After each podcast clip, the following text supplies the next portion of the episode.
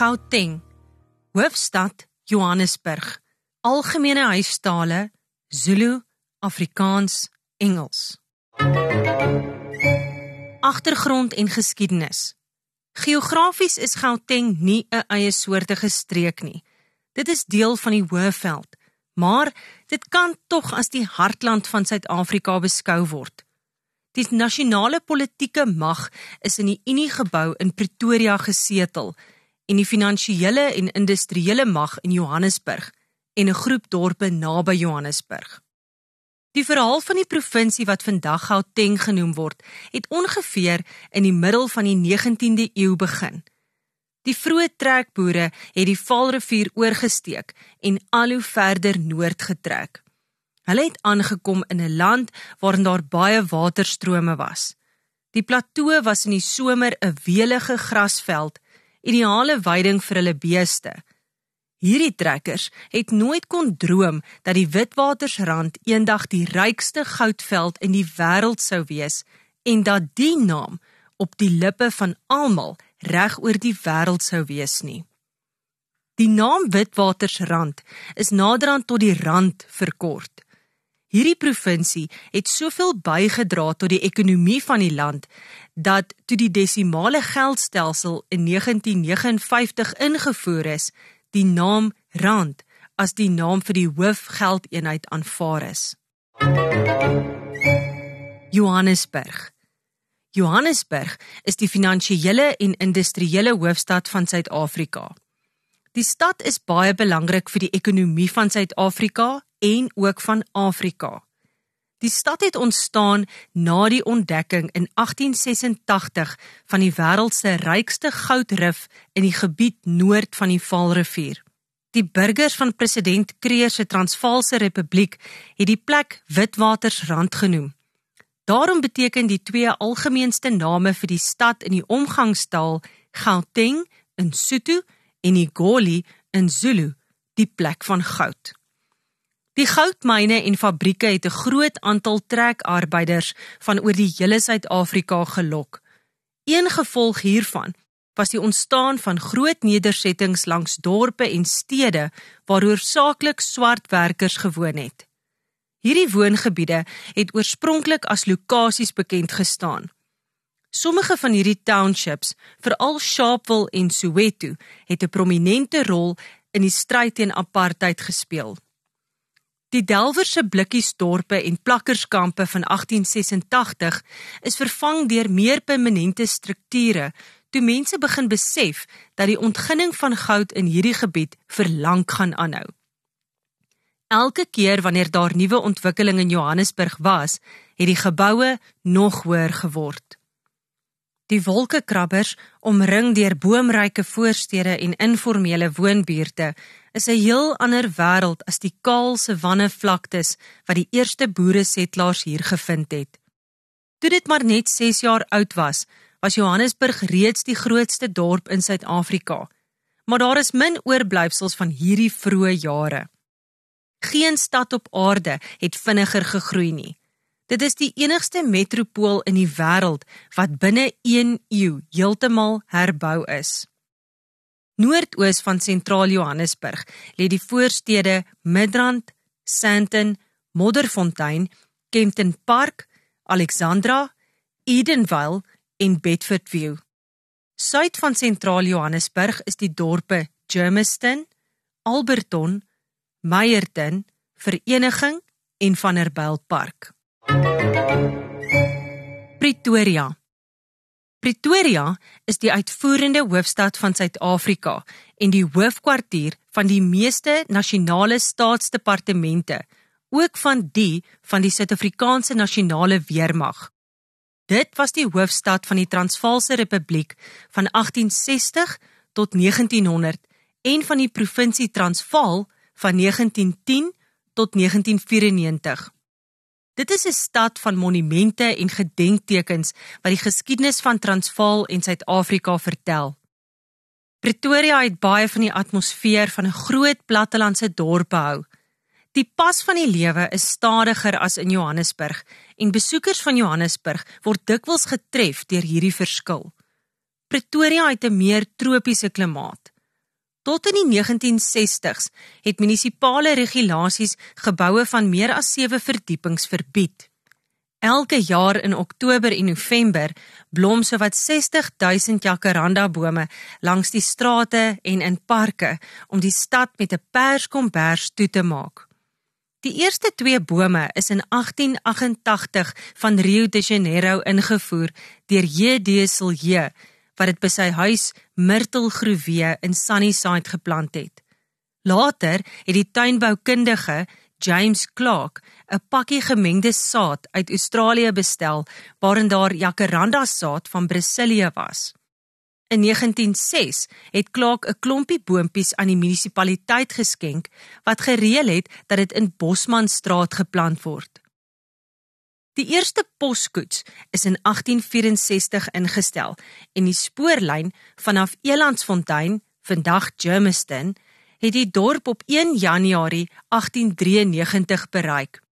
Pretoria het die Anglo-Boereoorlog sonder skade oorleef en is op 5 Junie 1900 deur die Britte beset.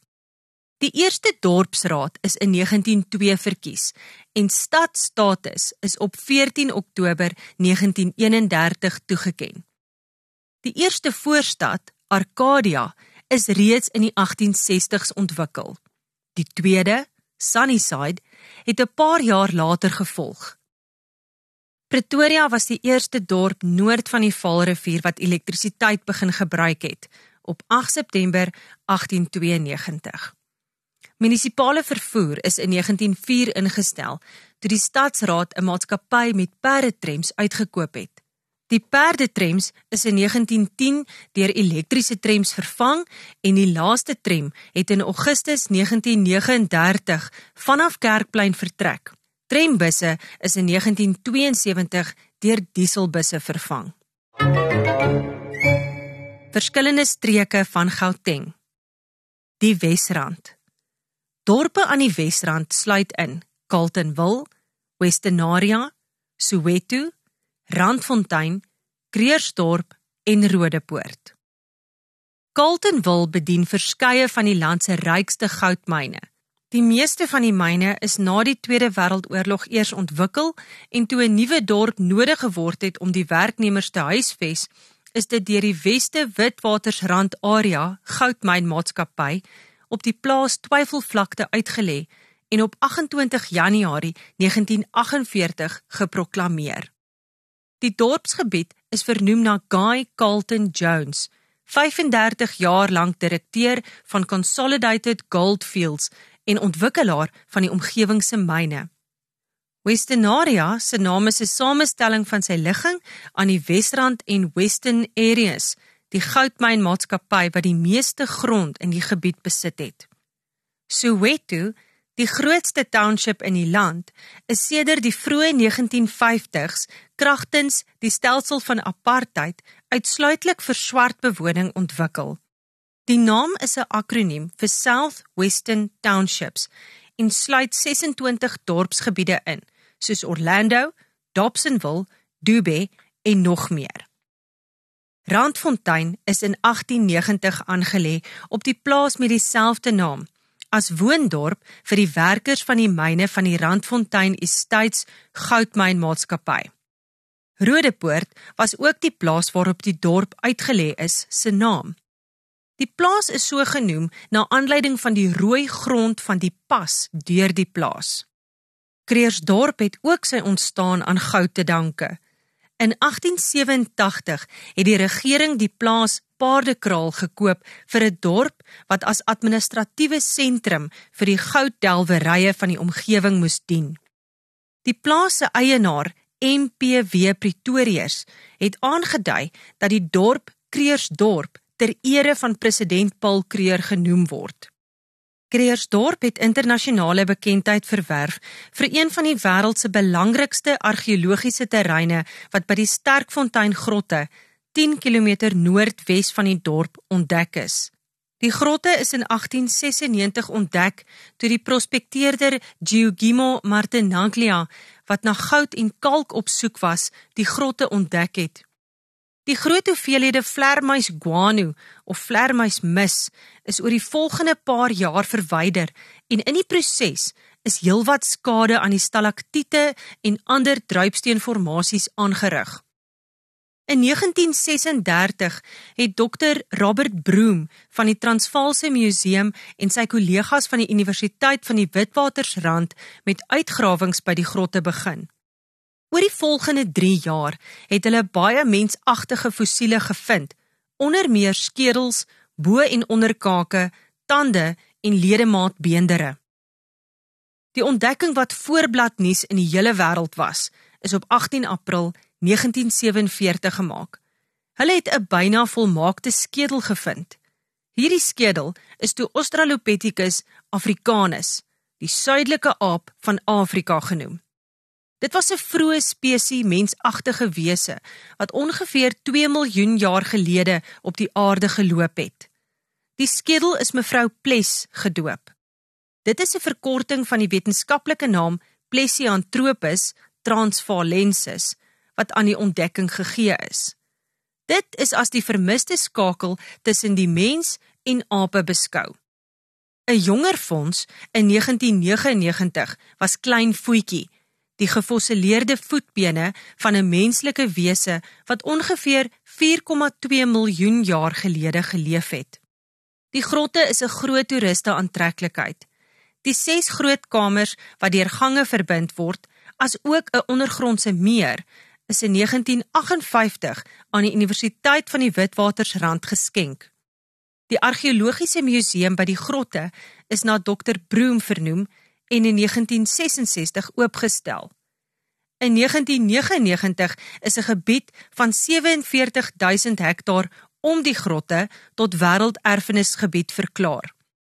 Afgesien van die Sterkfontein grotte, is daar nog sowat 10 ander plekke in die gebied waar uitgrawings gedoen word. Byvoorbeeld Kromdraai, Swartkrans, Boltse Plaas, Coopers Bay, Minars, Plovers Lake, Gladysville, Bondergrot, Haasgat en Gondolin. Die Oosrand.